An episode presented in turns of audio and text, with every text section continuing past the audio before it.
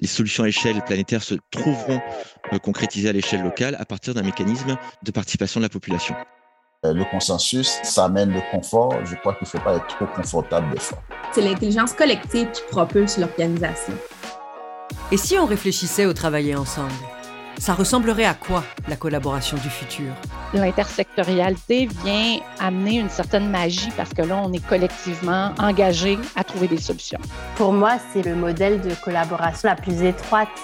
Et si on se mettait autour de la table pour se poser les bonnes questions sur l'avenir de la collaboration? Est-ce que ça fonctionne vraiment, l'opalité, quand on est en situation de crise nous souhaitons ici engendrer des conversations avec nos invités, réfléchir ensemble sur l'avenir de la collaboration pour inspirer et s'inspirer.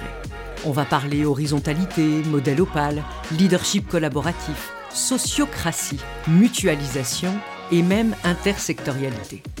Je suis Sophie Pétré de chez Dynamo, une organisation allumée par la collaboration qui croit avec passion qu'il nous faut mieux travailler ensemble pour améliorer notre monde.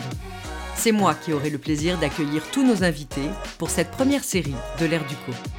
Retrouvez la série très prochainement et en attendant, abonnez-vous à l'ère du co sur votre application balado préférée. Bonne écoute